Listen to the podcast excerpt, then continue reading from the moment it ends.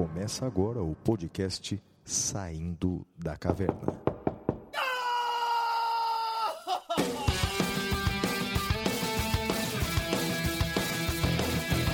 Com Guilherme Madeira, Fala galera, sejam bem-vindos, sejam bem-vindas. Flávio Martins, Salve, salve galera, muito bem-vindos, muito bem-vindas a mais um episódio do Saindo da Caverna, episódio número 83, Poder de Requisição da Defensoria Pública. E aí, Flavião, como é que você tá, rapaz? Ah, Madeira, eu tô aqui, cara. Eu tô de pé, eu tô acordado, tô falando com você, cara, mas tô numa exaustão. E Deus do céu, rapaz. Tô cansado, bem cansado. É, final de ano pra professor é complicado, né, cara? Ah, estamos todos cansados, estamos todos exaustos, né? Eu acho que essa, essa é a palavra, tá todo mundo exausto. Você tem, você tem toda a razão. É. E você viu é, quando eu mandei pra você a- uma mensagem dizendo: Olha, Madeira, eu já fiz a minha parte aqui do, do roteiro do episódio, coloquei as notícias da semana, coloquei o Pasme Excelência, e olha, depois de ter transcrito é, a minha parte do roteiro, já, já preciso de uma sessão de terapia, né, cara? Deus me Cara, é impressionante, né? Impressionante como as coisas são. Mas enfim, vai passar, Flávio, vai passar. E vamos aí. então para o primeiro episódio, primeiro bloco, que é o Correspondentes da Caverna. Até já, amigos. Oh. Correspondentes da Caverna.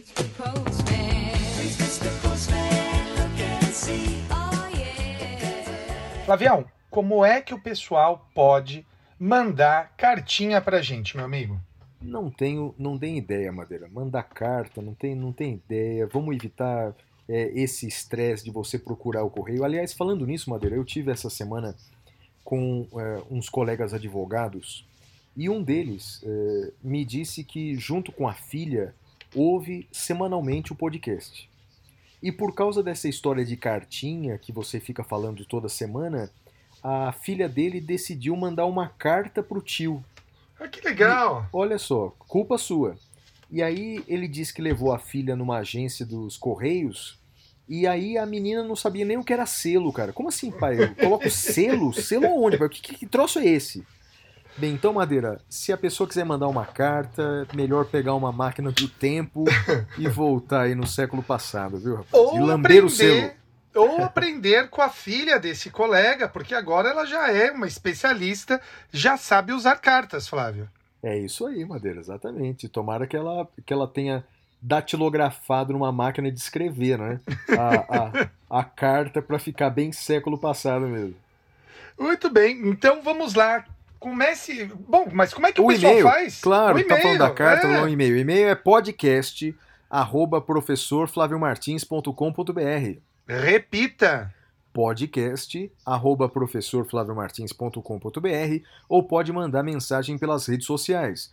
Os endereços do Madeira, tanto no Twitter no Instagram, é arroba madeira10 e os meus endereços, tanto no Twitter quanto no Instagram, é arroba siga o Flávio. Muito bem, vamos para a primeira carta então, Flavião. Olha, a primeira mensagem é do Rocco Nelson. Ele escreve assim: Meu nome é Rocco Nelson, sou professor de Direito do Instituto Federal do Rio Grande do Norte, residente na cidade de Natal. Eu não ouvia podcasts, foi seguindo a página do professor Flávio no Instagram que descobriu Saindo da Caverna e comecei a ouvir a partir do trigésimo episódio. Fiquei viciado, passei a ouvir semanalmente, bem como ouvi todos os anteriores e alguns episódios mais de uma vez. É, em cada episódio eu converso com vocês, na corrida ou quando ando de mountain bike. É, tenho certeza que os vizinhos do condomínio me acham doido, pois fico rindo ou falando sozinho, ouvindo saindo da caverna. Como prova disso, encaminhei anexo um artigo, ainda em processo de avaliação por conselho editorial da revista, sobre a liberdade de expressão e a extinta Lei de Segurança Nacional, assuntos que foram abordados de forma reiterada em diversos episódios e que foi escrito e inspirado nessas conversas nossas semanais. Olha que legal, Madeira. Muito Em legal. verdade, muito vocês legal. são coautores. O SDC se constitui um verdadeiro serviço público, posto que tem uma evidente função educativa, tratando assuntos sérios com conhecimento, responsabilidade e humanidade em meio a tantos conteúdos digitais de natureza deletéria que transitam no mundo da internet. Por tudo isso, parabéns e muito obrigado. Gostaria de agradecer o professor Flávio em particular, pois saiba a minha grande felicidade quando descobri que você citou um artigo de minha autoria com meu ex-aluno e amigo Jackson Medeiros no seu festejado curso de Direito Constitucional no capítulo das classificações das Constituições. Por isso, meu mais profundo agradecimento. Olha que, que curioso, Madeira, e eu não conheço pessoalmente, né? Olha, é muito bom. certamente o trabalho dele me impressionou, né? Que legal. Confesso que só vim a conhecer o professor Madeira por conta do SDC, mas sou seu fã. Seu raciocínio lógico jurídico é invejável. É, não tenho dúvida de que você é um dos maiores processualistas penais do Brasil. Já encomendei o seu livro para minha biblioteca. Oh, muito obrigado. Estou para estou para escrever para vocês desde o ano passado. Dizia toda semana que essa semana vou escrever, mas em meio a tantas atividades acabava deixando de lado.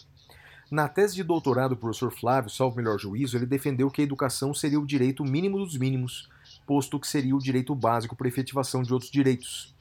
Lembro da minha aula da disciplina de Direito ao Desenvolvimento no mestrado, nos idos de 2008, o professor falou: não há educação sem feijão na barriga.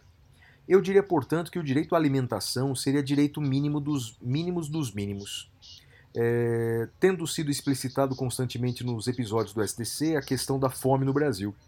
Tenho filtra tento filtrar conteúdo da televisão, redes sociais e internet, todavia, minha esposa falou e fui aferir um vídeo de uma pessoa em Brasília gritando fome em desespero, pedindo Ah, comida para ele e para a família. Eu também vi, rapaz.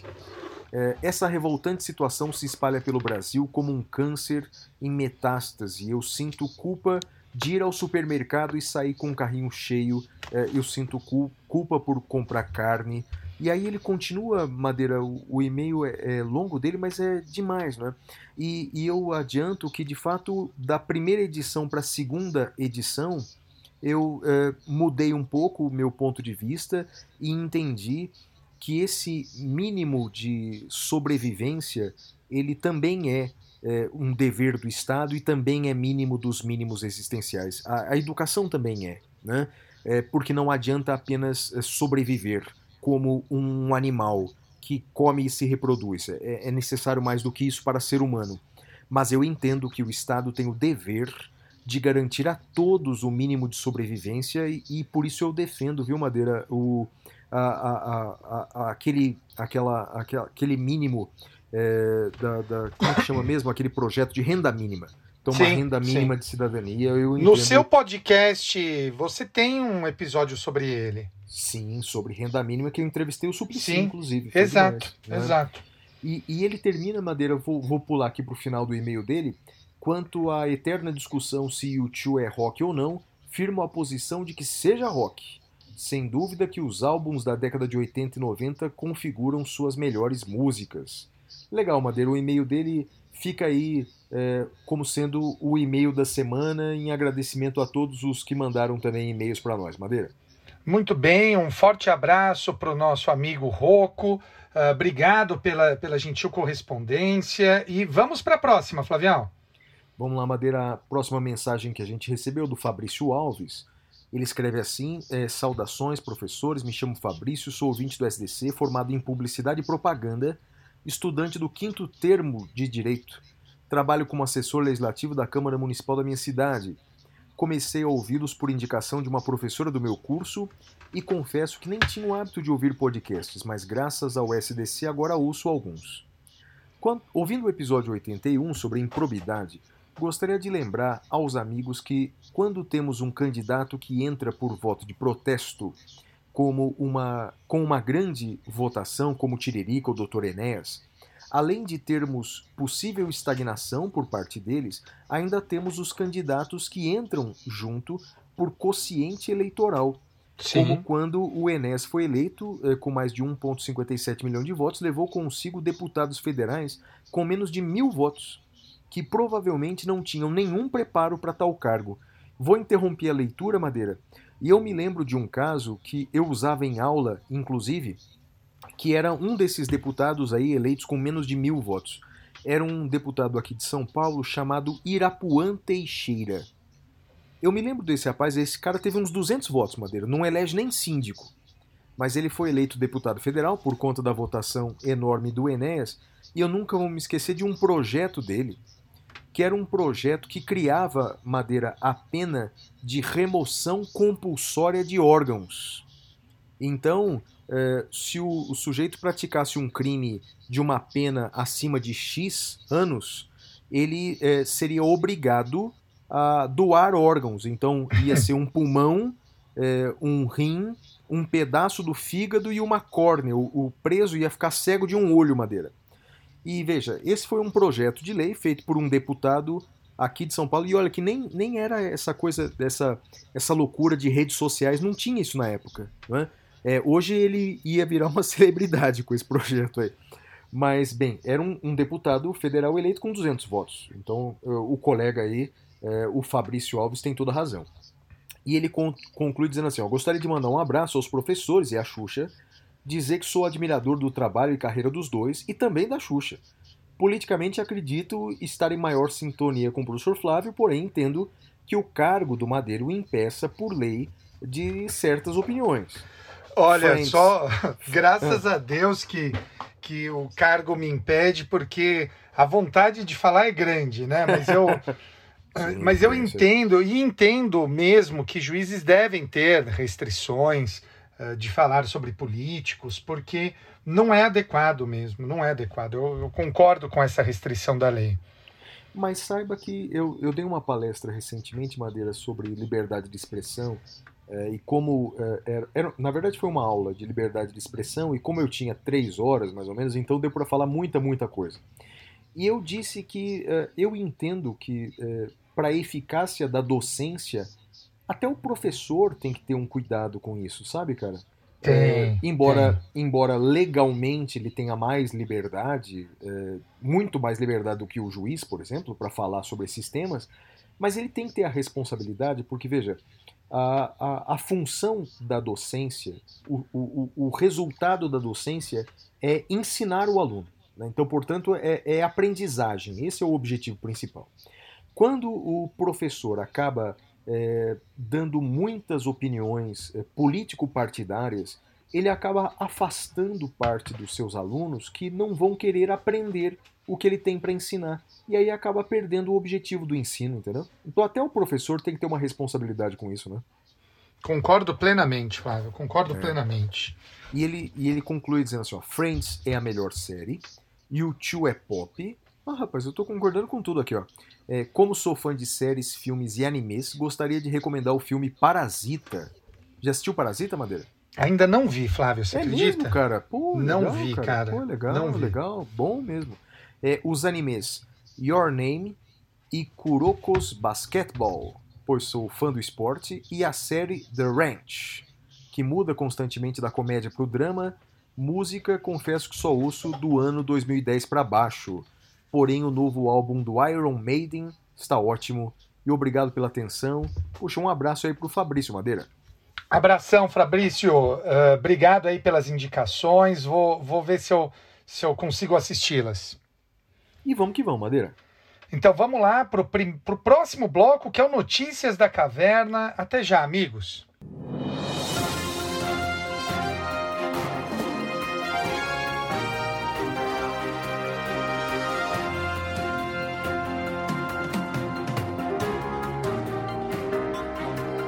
Notícias da Caverna.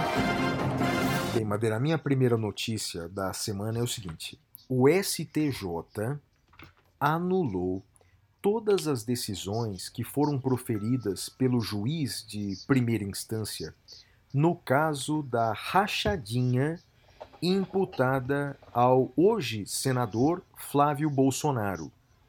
Então vamos lá. Então Flávio Bolsonaro era deputado estadual, eh, teria praticado a chamada rachadinha, ou seja, é, retirado dinheiro de servidores nomeados, ou até mesmo usando servidores fantasmas, o que se chamou de, de rachadinha. Bem, e aí, é, conforme o entendimento do STF, como ele não é mais deputado estadual, ele estava sendo processado na primeira instância. O juiz de primeira instância, Itabaiana, eh, decretou uma série de medidas eh, naquele processo. A questão, eh, através de habeas corpus, foi para o TJ do Rio de Janeiro, chegou no STJ e o STJ anulou, anulou o processo dizendo que Flávio Bolsonaro, mesmo não estando mais né, no cargo de deputado estadual, continua com foro por prerrogativa de função. Essa é a notícia. Aí eu vou pedir, Madeira, explica. Explicar o que exatamente? Não, explica, porque até semana passada a gente explicava de um jeito diferente. Agora muda a explicação aí, Madeira. Flávio, eu vou te ser honesto, eu não li a decisão, eh, o acórdão. En- Então, eu, eu acho difícil comentar, porque eu também li uma notícia falando que essa decisão não afetava a questão da competência. E aí eu fiquei super confuso sobre, sobre esse caso. Então, porque eu acho que eu achava que estava para ser julgado pelo Supremo a questão da competência. Eu, eu confesso que eu fiquei confuso, Flávio. É, Madeira, eu, eu, eu confesso para você que é, é, é, eu prefiro não me manifestar sobre essas questões mais até que haja uma decisão definitiva do Supremo, se bem que já tem decisão do Supremo, tinha pelo menos, né? Decisão do Supremo sobre prerrogativa de função. É complicado, viu, Madeira? É a Difícil, questão de cara. ordem Essa- na ação essa- penal 937. Essa insegurança jurídica é o que mata, né, Madeira? Sim, sim. é uma coisa sim, que deveria sim. ser, ser, ser muito clara, transparente, mas não é, né? Infelizmente. Bom, vamos ver o que, que vai acontecer ainda. Flávio, eu trago uma decisão da sexta turma do STJ, que é um tema eh, sempre discutido na doutrina. Eh, vejo uma discussão profunda e, e eu confesso que é aquela coisa que eu sempre falo. A gente não tem no nosso ordenamento uma baliza sólida do que seja o sistema acusatório. A impressão que eu tenho é que diferentes pessoas querem dizer, sustentar que o conteúdo do que seja sistema acusatório é aquilo que interessa a elas. E nós temos um exemplo clássico aqui, que é saber se o juiz pode absolver o réu quando o promotor pede, eh, se o juiz pode condenar o réu quando o promotor pede a absolvição. O Código de Processo Penal permite isso. E o STJ reafirmou isso no HC 623598 do Paraná, relatora ministra Laurita Vaz, de 11 de novembro de 2021.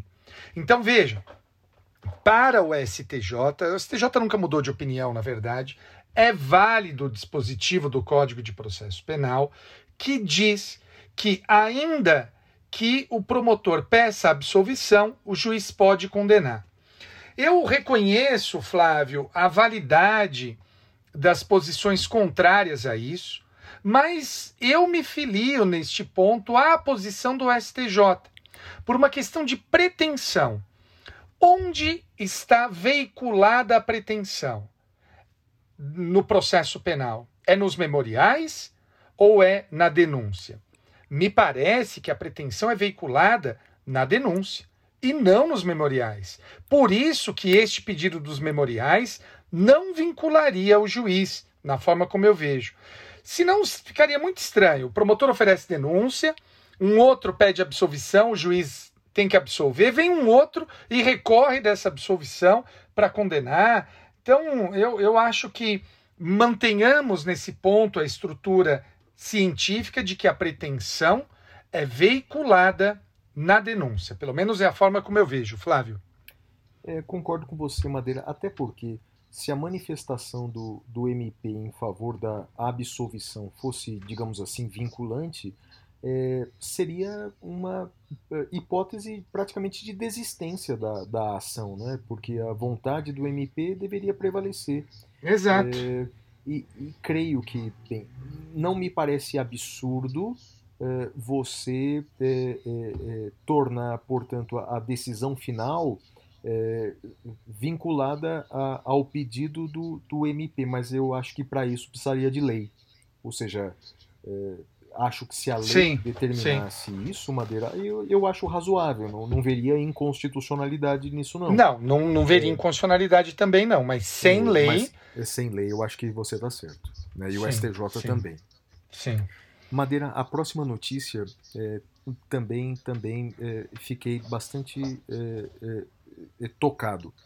Bem, é, a, a diretora é, de um setor do Ministério da Justiça, é, um setor bem importante chamado Recuperação de Ativos e Cooperação Jurídica Internacional. Em resumo, é o setor do Ministério da Justiça que acaba se relacionando eh, com ministérios correlatos de, de outros países. é? Por exemplo, em temas como extradição. Bem, a diretora era uma delegada chamada Silvia Amélia. Né? Ela era diretora desse setor do Ministério da Justiça, mas ela foi exonerada essa semana, Madeira. E segundo eh, notícia eh, veiculada na imprensa, ela, ela foi exonerada porque eh, o Ministério da Justiça teria recebido uma ordem superior nesse sentido, porque ela eh, teria dado seguimento ao pedido de extradição do blogueiro Alan dos Santos. Bem, só para o nosso ouvinte entender, né? o STF eh, eh, solicitou a extradição desse blogueiro brasileiro que mora nos Estados Unidos, chamado Alan dos Santos. Estamos diante aí de uma da chamada extradição ativa. É aquela em que o Brasil pede a extradição de alguém que está no exterior. É diferente da extradição passiva, é aquela quando um país estrangeiro pede a extradição de alguém que está no Brasil. Recentemente, o, o deputado federal eleito aqui por São Paulo, Eduardo Bolsonaro, fez uma postagem na internet dizendo que o Supremo estava agindo contra a Constituição porque a Constituição, no artigo 5, veda a extradição por crime de opinião. Bem, eu até fiz uma postagem sobre isso. O artigo 5, quando veda a extradição por crime de opinião, está se referindo à extradição passiva, ou seja, aquela em que nós mandamos alguém para o exterior. Por exemplo, então, se Cuba pede a extradição de um jornalista cubano que está no Brasil por crimes de opinião, o Brasil não poderá extraditar essa pessoa para Cuba.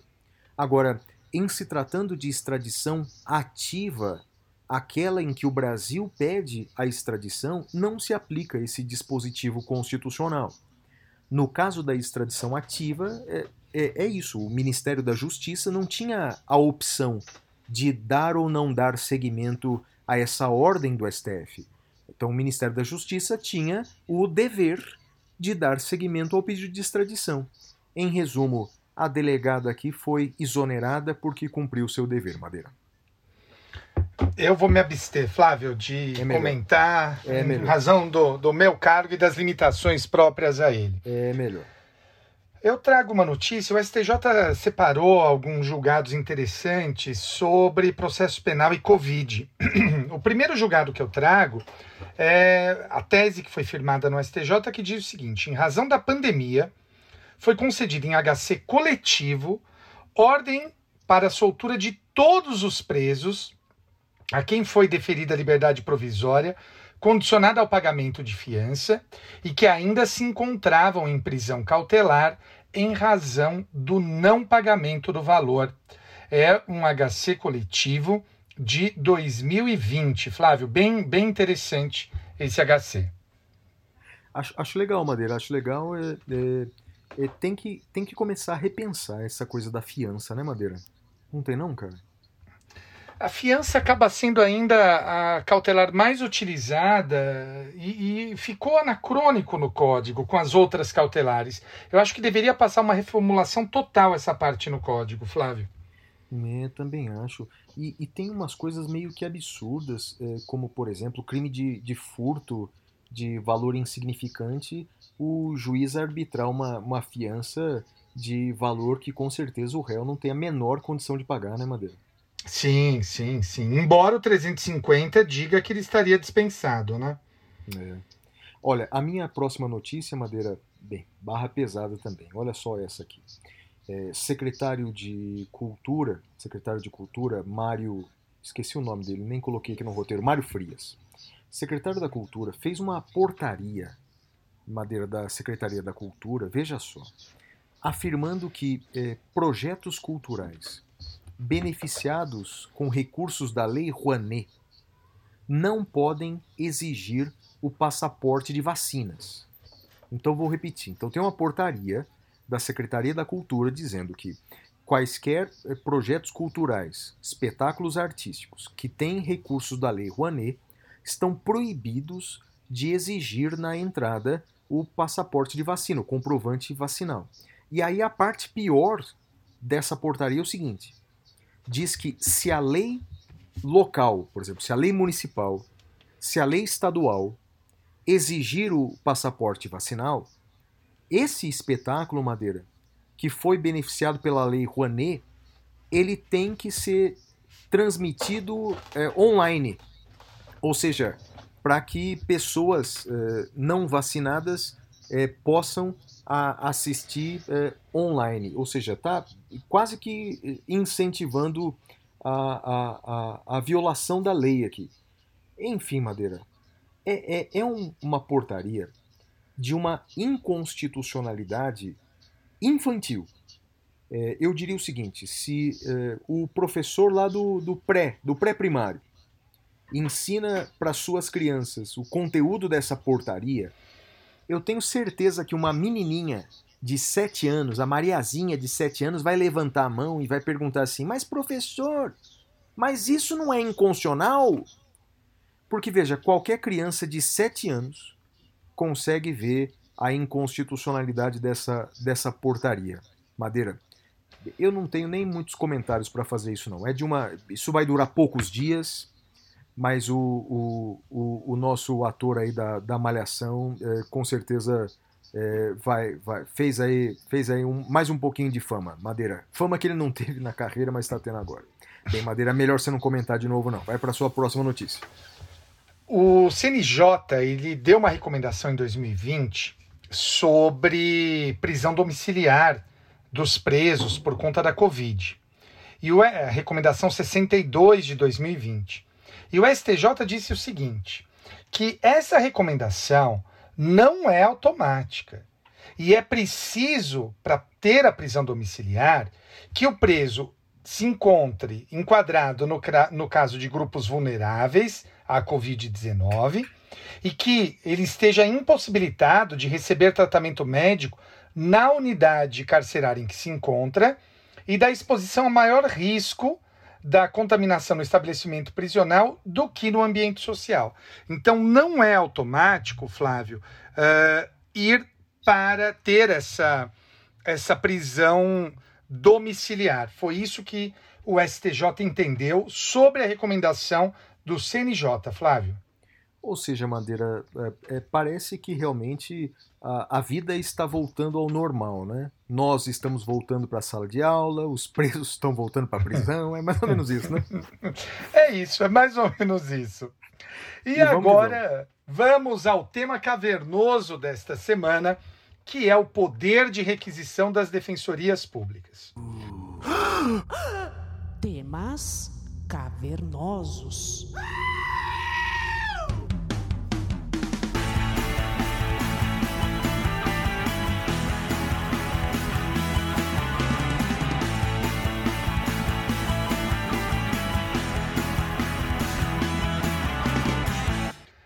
Amigos, o tema cavernoso dessa semana é um tema muito, muito delicado.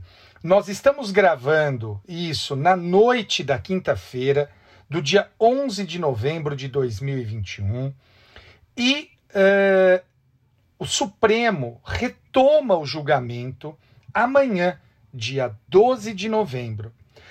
Eu trouxe aqui para falar para gente o defensor público da União, o Dr. Gustavo, ele é um amigo nosso, é um grande defensor, ele atua diretamente no Supremo e ele vai nos explicar no que consiste isso e por que, que é importante que a Defensoria Pública mantenha esta prerrogativa de requisição.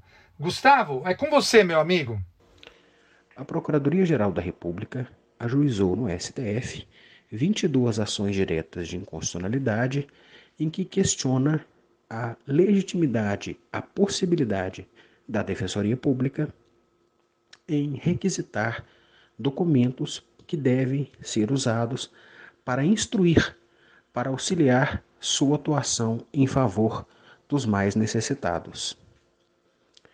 Esses, esse poder de requisição é previsto na Lei Complementar 80, que regula a Defensoria Pública da União, e nas diversas leis das defensorias estaduais que foram impugnadas uma a uma pelo Procurador-Geral da República. Esse tema será enfrentado pelo STF a partir de sexta-feira, dia 12, no sistema do plenário virtual, em ADI, relatada pelo ministro Edson Fachin, ADI 6852. Já houve outras ADIs que tiveram seu início de julgamento encetado, porém foram interrompidas por pedido de vista do ministro Edson Fachin, que certamente levará todas para julgamento em conjunto. O que se discute no caso e o suposto mote, a suposta fundamentação do pedido apresentado pela PGR é que esse poder de requisição concedido às defensorias públicas para sua atuação acabaria por gerar uma espécie de superadvogado, de advogado com superpoderes, que estariam em condição de vantagem, de superioridade em relação aos demais advogados. Todavia, essa afirmação, essa assertiva, não me parece, com o devido respeito, a mais correta, por uma série de razões que podem ser é, explicitadas e apresentadas de forma breve. Em primeiro lugar, é preciso lembrar que a Defensoria Pública atua justamente para a parcela mais carente da população, para a parcela mais frágil da população.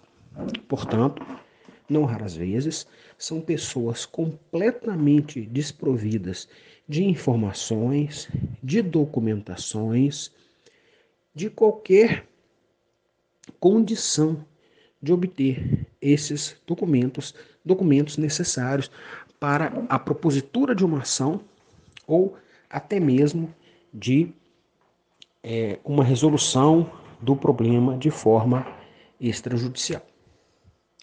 Em segundo lugar, é importante fazer uma diferenciação no sentido de que, ao contrário do que acontece com a advocacia privada, a Defensoria Pública não pode limitar seu atendimento. A Defensoria Pública não pode limitar o número de pessoas que ela atende. Ora, se o escritório de advocacia se sente muito pressionado pela quantidade de clientes, ele contrata mais advogados, mais funcionários, mais estagiários. A Defensoria Pública não pode fazer isso. Nós temos cargos criados por lei, nós temos um orçamento limitado, inclusive na Defensoria Pública da União, que é aquela que, em que atuo, o número de defensores é muito menor do que o número, por exemplo, de procuradores da República, de que advogados da União.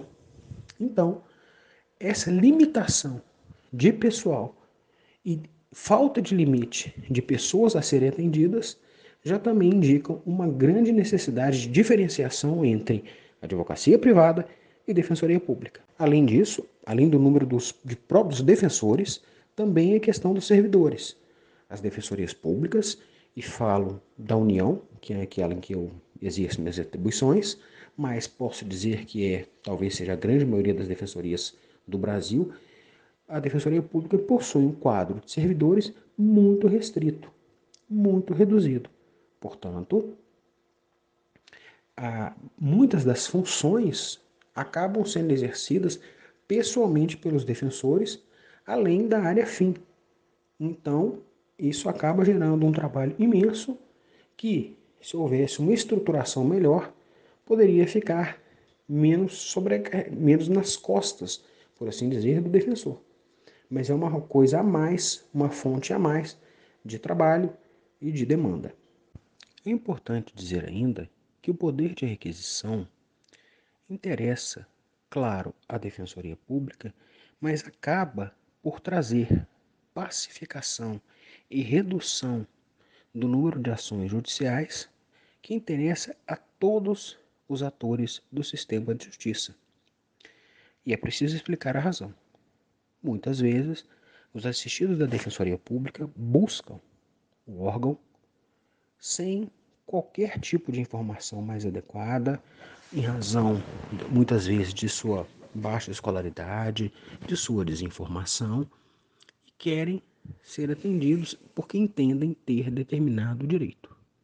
Muitas vezes essas pessoas sequer sabem explicar exatamente o que desejam. E a Defensoria Pública, que faz essa filtragem, que faz esse atendimento e, portanto, passa para uma linguagem jurídica, um pedido oficial, o que desejam essas pessoas, muitas vezes consegue resolver e entender a situação de seu assistido meramente com a requisição de documentação. Então, a requisição de documentos feita pela Defensoria Pública tem a vantagem de, por um lado, instruir o processo dessas pessoas mais carentes, ou instruir mesmo os pedidos administrativos dessas pessoas carentes, e, por outro lado, além de instruir e permitir um pedido mais bem feito, caso seja necessário, mas de muitas vezes sequer transformar esse pedido em processo judicial, porque muitas vezes a questão é resolvida administrativamente e outras tantas a pessoa às vezes não tinha o direito que achava que tinha, mas é orientada, é esclarecida pela Defensoria Pública. Esse papel da Defensoria Pública de Educação e Direitos é muito importante também, porque não basta só dizer que a pessoa tem ou não tem aquele direito, mas esclarecer, orientar é também um papel fundamental da Defensoria Pública. Então, interessa a requisição, claro, à Defensoria Pública, ao seu assistido, indiscutivelmente, mas também a todo o sistema de justiça, que passa a ter uma demanda menor, uma vez que muitas questões podem ser resolvidas sem a utilização de ações judiciais. E há outro aspecto, a perda do poder de requisição muitas vezes criará a necessidade de duas ações judiciais. Uma vez, uma ação judicial para se obter os documentos que antes seriam obtidos via requisição e a ação fim. Portanto, o que pode acontecer é a sobreposição, a multiplicação das ações judiciais. Portanto, parece que essa perda do poder de requisição não causa prejuízo a ninguém. Aliás, nesse aspecto, é importante destacar que a PGR fala em disparidade, em poder excessivo da defensoria em relação aos demais advogados, mas a OAB não cuidou de impugnar esses dispositivos. Ora, se é o advogado que está sendo prejudicado, por que, que a OAB, nesses anos todos de existência da Lei Complementar 80, nunca se preocupou em impugnar esses dispositivos legais sob a pecha de inconstitucionalidade? veio a PGR, a Procuradoria-Geral da República, para impugná-los? Se, se a OAB, se o Conselho Federal da OAB não tivesse legitimidade ativa, poderia ser até compreensível, mas ela possui, o Conselho Federal da OAB possui legitimidade ativa e poderia impugnar a lei complementar se assim entendesse. Isso nunca ocorreu. Outro aspecto precisa ser destacado. Em regra, a requisição ela é importante quanto mais carente, quanto mais é, em condição de vulnerabilidade social estiver o assistido.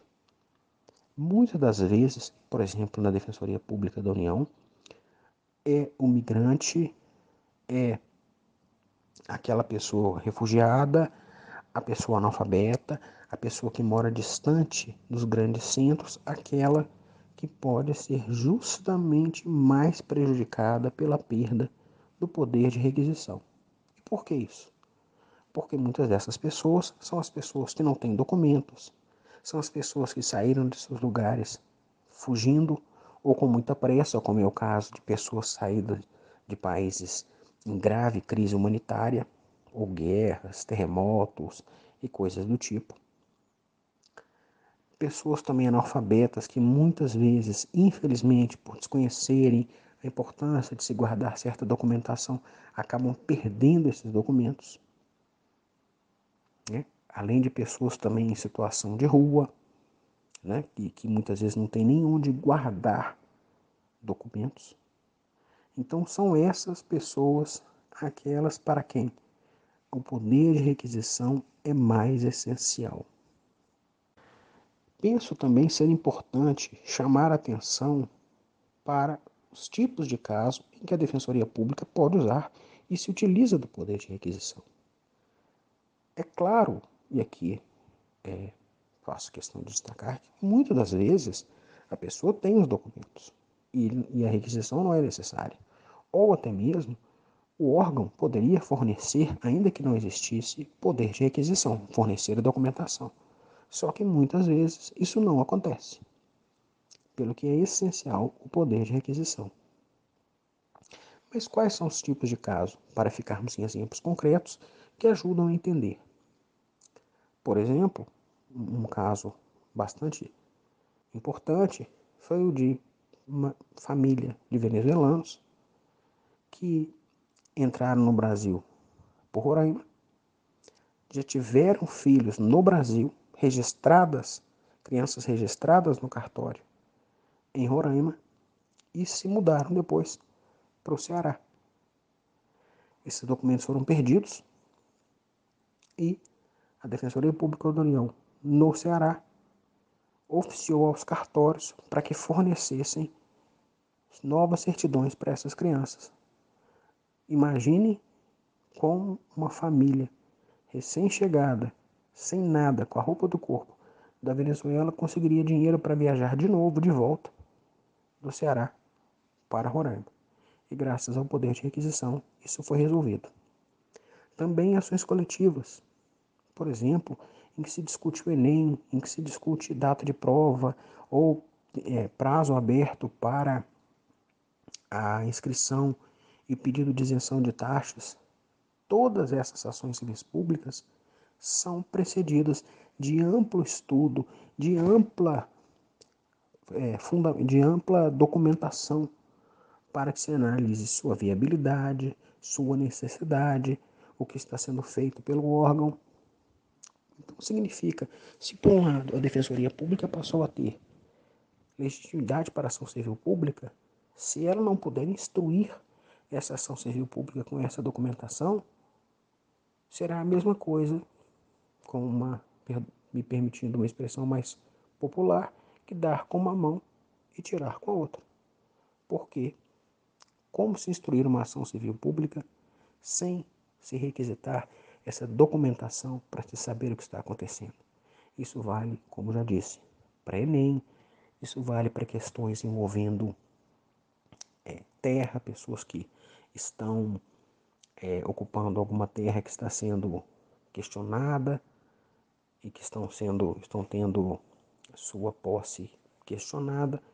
Todas essas ações demandam ampla e farta documentação que muitas das vezes são pedidas pela Defensoria Pública.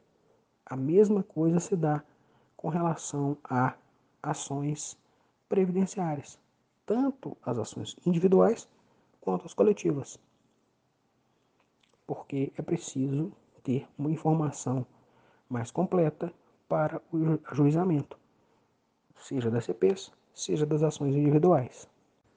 Outras questões também que são muito utilizadas as prerrogativas da requisição são questões envolvendo saúde. Por exemplo, a Defensoria Pública fica sabendo da falta de leitos para determinado tipo de tratamento ou determinada falta falta de determinado tipo de medicamento, como os medicamentos oncológicos, que são, em regra, caros e de difícil acesso. Então, muitas vezes a Defensoria Pública, ao saber desse tipo de, de falta, ouvindo reclamação de assistidos, oficia, requisita documentação à Secretaria de Saúde para saber o que, que está acontecendo e se há realmente falta de medicação, se aquilo está sendo resolvido, quando vai ser resolvido.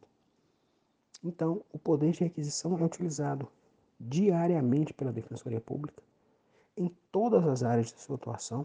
E eu falei mais da Defensoria Federal, mas o que eu falei vale perfeitamente para a Defensoria Estadual nas suas na sua atuação, nas suas demandas, a mesma coisa. E isso vale para todas as áreas de atuação. Saúde, questões envolvendo direito previdenciário, para questões envolvendo terra, questões eh, envolvendo até mesmo direito penal e execução penal. Então, essa é a importância da requisição para a defensoria.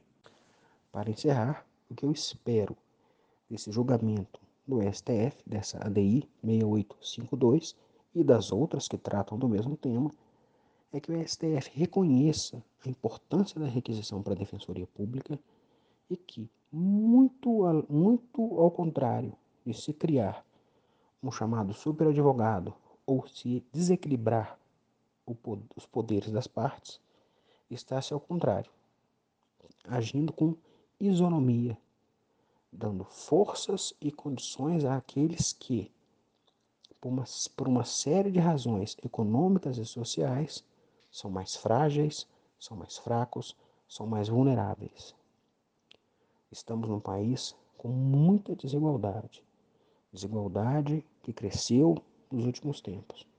Portanto, muito ao contrário de se criar uma espécie de superadvogado, essas pessoas que atuam em favor dos mais pobres, os defensores públicos, precisam justamente para exercer sua função, exercer seu mistério de forma adequada dessas prerrogativas, que não constituem nenhum tipo de privilégio exagerado, mas tão somente possibilitam que os defensores possam obter documentos, obter informações e assim atender melhor e de forma mais rápida a essa, dar atendimento de forma mais rápida a essas pessoas.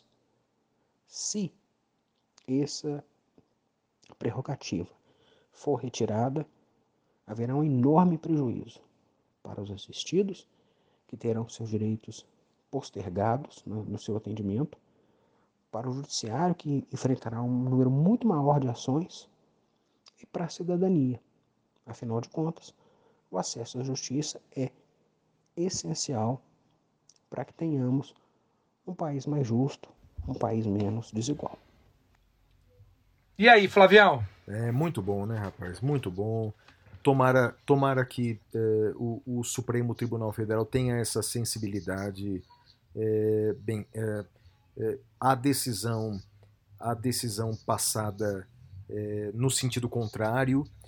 tomara que agora, sobretudo com essa voz vinda das ruas e das redes sociais, voz ponderadas como a do Dr. Gustavo, que é brilhante, tomara que o STF não esvazie a Defensoria Pública, que é um, um dos instrumentos mais importantes para a tutela dos direitos dos mais vulneráveis, Madeira. Vamos ver, já tem dois votos contra o poder de requisição dos defensores, então vamos ver para onde a coisa caminha, Flávio. E agora vamos para o próximo bloco, que é o Pasme. Ah, não, é o Pintura Rupestre. Vamos lá, Flavião.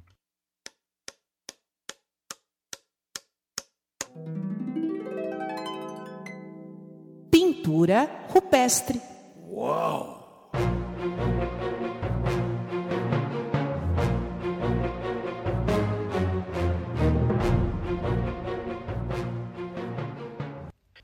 Madeira, a minha dica da, da semana é, é, é, é um, um, um, show, é, especialmente dentro de um show, é, que tem aí disponível nos canais de streaming é, um, um, um disco baseado a gravação de um show. O disco chama Concert for George. Então, Concerto para George. Concert for George. É, foi, é, é um show gravado por vários artistas um ano depois da morte do George Harrison. Isso faz mais ou menos uns 20 anos que o George Harrison morreu. Então tem lá. é, é, o, o- o líder eh, da reunião é o Eric Clapton. Eric Clapton convidou lá vários artistas do mundo inteiro. E eu, eu eh, destacaria aí, eh, eh, se você colocar, por exemplo, no Spotify, eh, esse, esse nome, Concert for George, vai aparecer o disco inteiro. Desse disco, eu destacaria aí eh, três canções, basicamente. Três canções que, olha, na minha opinião, uma das coisas mais lindas que eu já vi, ou ouvi. É, uma, uma canção que é Something, Something, que é uma canção famosa do- dos Beatles, não sei se você lembra, Madeira, de Something, você lembra? Não, Something- não, como não? é? Something in the way she woos attracts me like no other lover. Não lembra, não? Não, não. Oh, meu Deus do céu. É, tá bom. O, o- o- essa, essa canção foi escrita pelo George Harrison. E tem uma história engraçada até, que o Frank Sinatra, é, ele dizia que a música mais linda que ele conhecia de Lennon e McCartney era Something. E, na verdade, a música não era do Lennon nem do McCartney, mas do George Harrison. É, então, tem essa canção que é, que é linda, a gravação é maravilhosa. Tem All Things Must Pass, cantada pelo Paul McCartney. E tem My Sweet Lord. My Sweet Eu adoro. Lord é linda, né? É Adoro. linda. Gravada pelo Billy Preston, é, cantada por ele. Tá, tá olha, uma obra-prima. É, assistam, assistam é, Concert for George ou ouçam Concert for George. É, é uma das coisas mais lindas que eu já vi e ouvi, Madeira. Muito bem, a minha dica cultural é uma série que eu vi na Netflix chamada A Louva Deus. Você já assistiu? Ah, assisti, Madeira, é bem legal. Bem legal, né? Uma série francesa de, de uma. É uma minissérie, né? Tem começo, meio e fim, né? É uma minissérie, é uma minissérie. Muito legal, recomendo. Não é leve, é uma, é uma minissérie pesada, envolvendo assassinatos, homicídio, mas é legal, né? Assim, Gostei. Dá pra se divertir. Também gostei, também gostei. E agora vamos finalmente para o Pasmo Excelência. É um bloco em que o Flávio vai narrar uma notícia para ver se eu fico pasmo ou não. É com você, Flávio.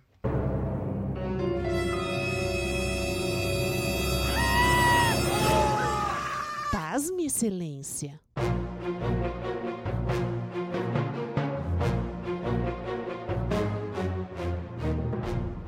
Vamos ver, Madeira, vamos ver se você fica pasmo porque eu fiquei.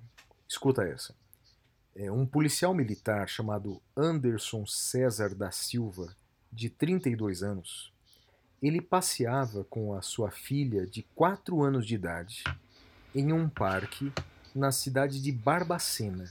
Ah, Ocorre que é, o Anderson, policial militar, ele é negro. E a filha dele tem a pele mais clara. A filha tem a pele mais clara. Bem, moradores do bairro Madeira é, denunciaram o Anderson, achando que era um, um estuprador que tinha sequestrado a menininha. Um trio de policiais militares foram até o local, espancaram o Anderson e atiraram contra o cachorrinho quatro vezes, Madeira. Bem, pasmo ou não pasmo, Madeira? Flávio, eu comentei hoje cedo sobre essa notícia com, com os meus alunos da graduação. É, é horrorosa essa notícia, por tudo, né? Pelo racismo estrutural, pela truculência policial, por pessoas achando que estão fazendo bem, né? Essas pessoas que denunciaram. Espero que elas se deem conta do mal que elas fizeram. Elas não, não procurem conforto nas suas consciências, não, porque foi uma atitude racista, sabe? Eh, então, mais do que pasmo, Flávio, eu fico triste e revoltado. Acho que essa é, é, é assim que eu fico, triste e revoltado, Flávio. É, eu, eu também, Madeira, totalmente. Eu tô lendo, Madeira, é, tô tentando ler ao mesmo tempo é, dois livros. É, um, um é o Racismo Estrutural, do Silvio. é, Sim, sim. Silvio- esqueci o sobrenome dele, me ajuda, Madeira. Silvio Almeida. Silvio Almeida. Aliás, rapaz, eu não. Eu não eu- eu- bem, eu, eu tinha esse livro, mas não, não, não tinha lido. Ele escreve bem, hein, Madeira? Escreve muito bem o Silvio, hein, cara? Já Ah, eu leu? sou suspeito para falar, né? Eu Você já li, leu? o Silvio é meu É bom, amigo. hein? É bom, hein? Ah, aprendi muito com ele sobre, sobre a questão do racismo. É, Tive boas aulas com ele nos intervalos de aula que, que a gente discutia sobre eh, o Homem-Aranha Negro, mas fica para outra, outro, outra vez essa história. E, e outro livro que eu tô lendo também, Madeira, a mesma temática, eu quero aprender mais sobre isso, é o Tratado eh, de Direito Antirracista, eu acho que é assim que chama.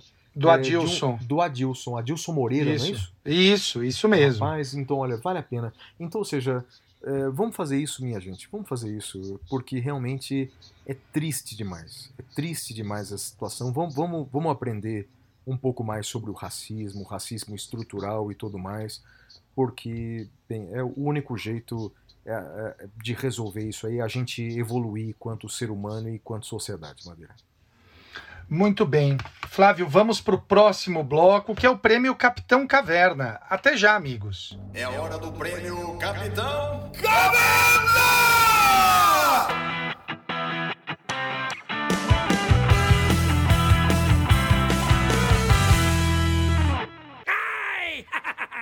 Bem, Madeira, o meu destaque negativo da semana vai para um outro episódio.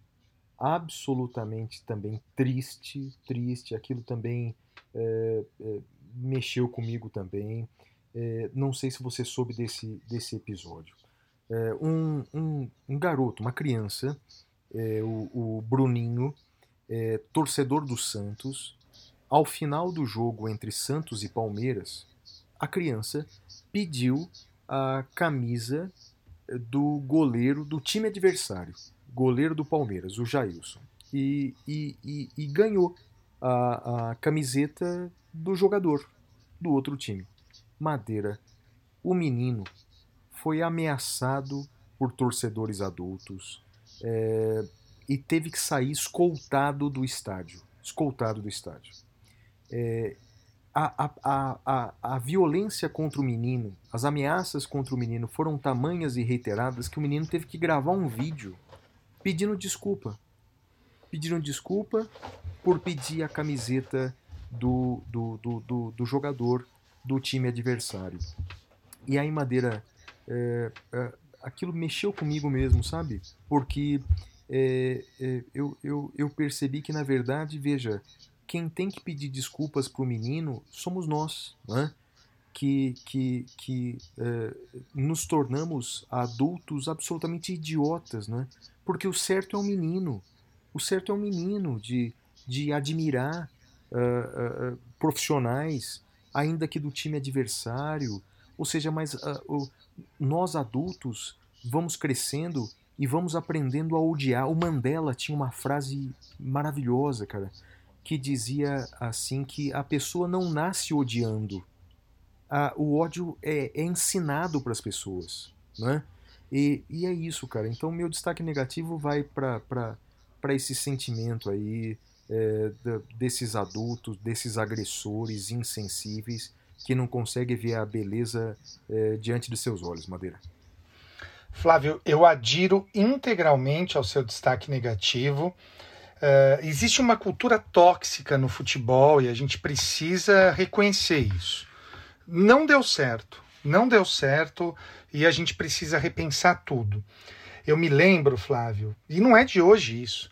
Eu era do time de vôlei da São Francisco, eu estava voltando de um jogo, estava com a minha namorada na época e o técnico me deixou na Paulista. Eu tava com o time, tinha acabado de jogar, tava com a camiseta do time.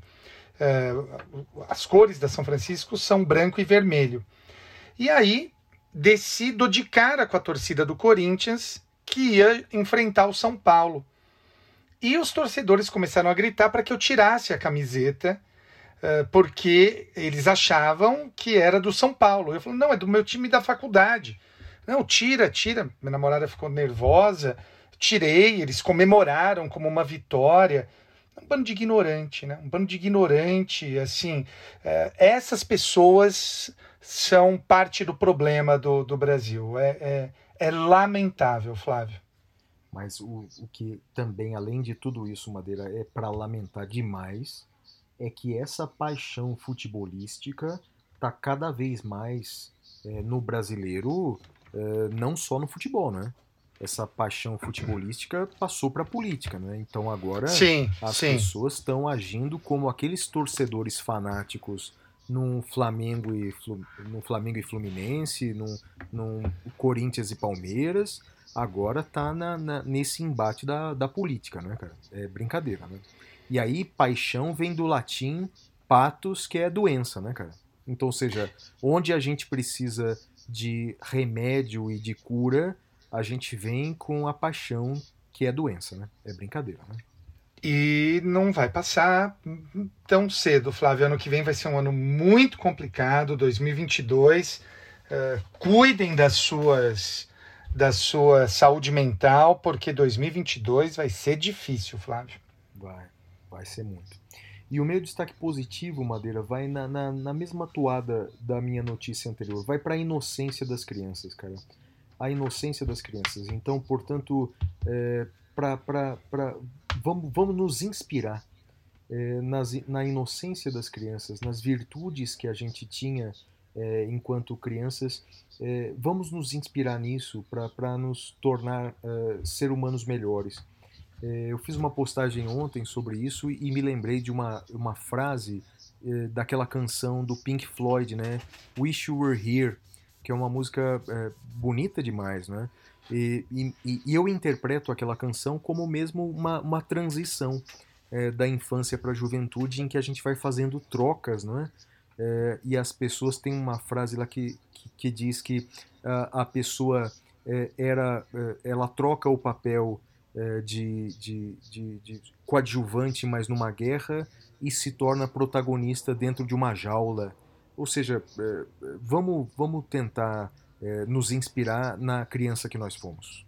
Então, meu Muito destaque bem. positivo vai para isso. E, e o seu?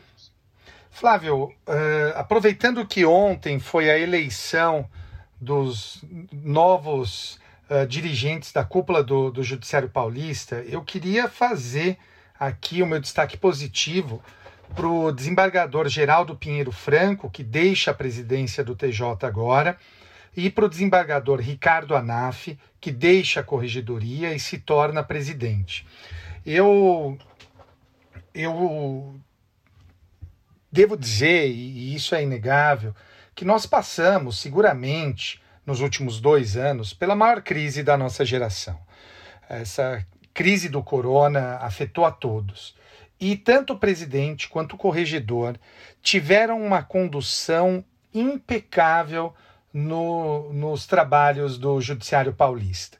É óbvio que críticas pontuais podem ser feitas, evidentemente. Somos humanos, né? enquanto formos humanos, teremos uma obra falha. Obra que não é falha, é só a obra de Deus, para aqueles que nele creem. Mas eu diria que a condução do desembargador Pinheiro Franco e do desembargador Ricardo Anaf foi uma condução muito feliz, muito segura, muito firme. Flávio, pelo menos ah, dos colegas com quem conversei, do que eu fiz, a gente atuou, continuamos trabalhando, graças aos processos digitais, que muita gente era contra lá atrás, muita mesmo, e atuamos, não deixamos de prestar jurisdição. Então fica aqui o meu destaque positivo para o desembargador Geraldo Pinheiro Franco, para o desembargador Ricardo Anaf e, no caso deste último, eu desejo ah, votos de felicidade na presidência do TJ, que começa o ano que vem, Flávio. É isso aí, Madeira. Então chegamos, chegamos ao fim de mais um episódio, né? É isso aí, meu amigo. Encerramos aqui mais um episódio, episódio número 83, Poder de Requisição da Defensoria Pública. E eu deixo um abraço para o meu pai, para minha mãe e para você. E para todos os defensores públicos do Brasil, força aí, meus amigos, vamos na torcida para que haja uma, uma boa decisão aí do STF. É isso aí, galera. Tchau, tchau. Tchau.